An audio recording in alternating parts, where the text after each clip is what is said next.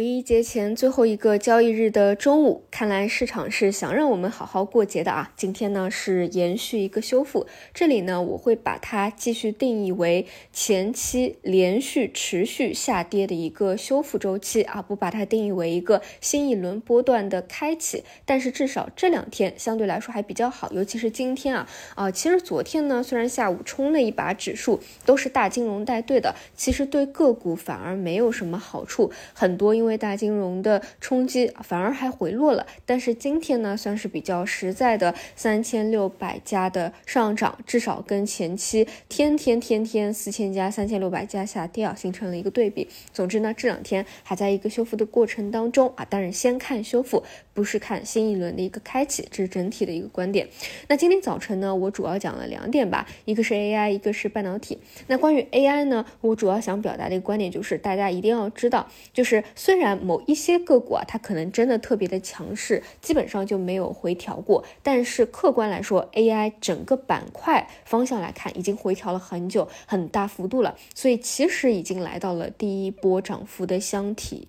箱体震荡的位置，所以理论上来说这个位置短期它反而会获得一个支撑，所以呢你看今天反而是有一个修复预期的。如果说你把昨天当成刚刚开始调整和退潮，那你对它的一个节奏就不能很客观的一个了解啊，那你会觉得它会延续一个调整，但实际上已经延续了很长时间了，本来应该轮动到一个修复的预期，但暂时呢有多强的一个持续性不知道，我倾向于啊会在这个箱体的位置去震荡盘整一段时间，当然强势的个股和分支可能会延续它的一个上攻。那这里呢我还是看强者恒强的方向，呃，之前给大家总结过，如果要从业绩角度来说的话，除了大家都知道都抱团的像什么 C P U 啊服务器啊，还有就是游戏传媒这一块呢，我说实话就是机构配置的这个比例啊可能比较少，然后呢筹码主要是太干净了，所以很多资金啊吹的也多啊。你看龙虎榜前段时间机构的介入也比较多，因为要博弈一个业绩反转，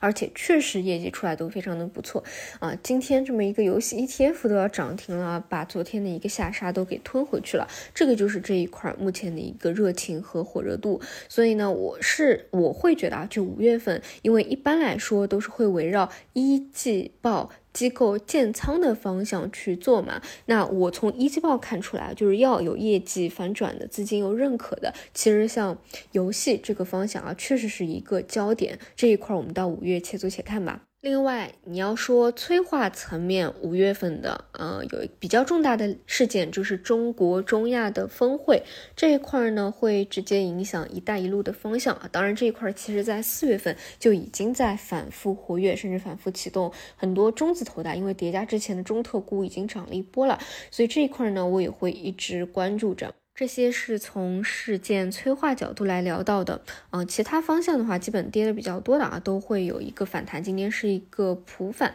然后像业绩期也快过去了，比如说像呃芯片半导体啊，其实之前呢大家都知道这个业绩是不好，本来就在预期之中的，但是呢，一旦这个量化助涨助跌和市场公募基金的一个追涨杀跌，反而呢这个预期之中的业绩不好就会当成一件事儿啊，所以这段时间回调的也会比较多。但是啊，随着业绩的披露期要结束了，这个影响就会变少了啊。以上就是今天的内容，那我们就晚上再见。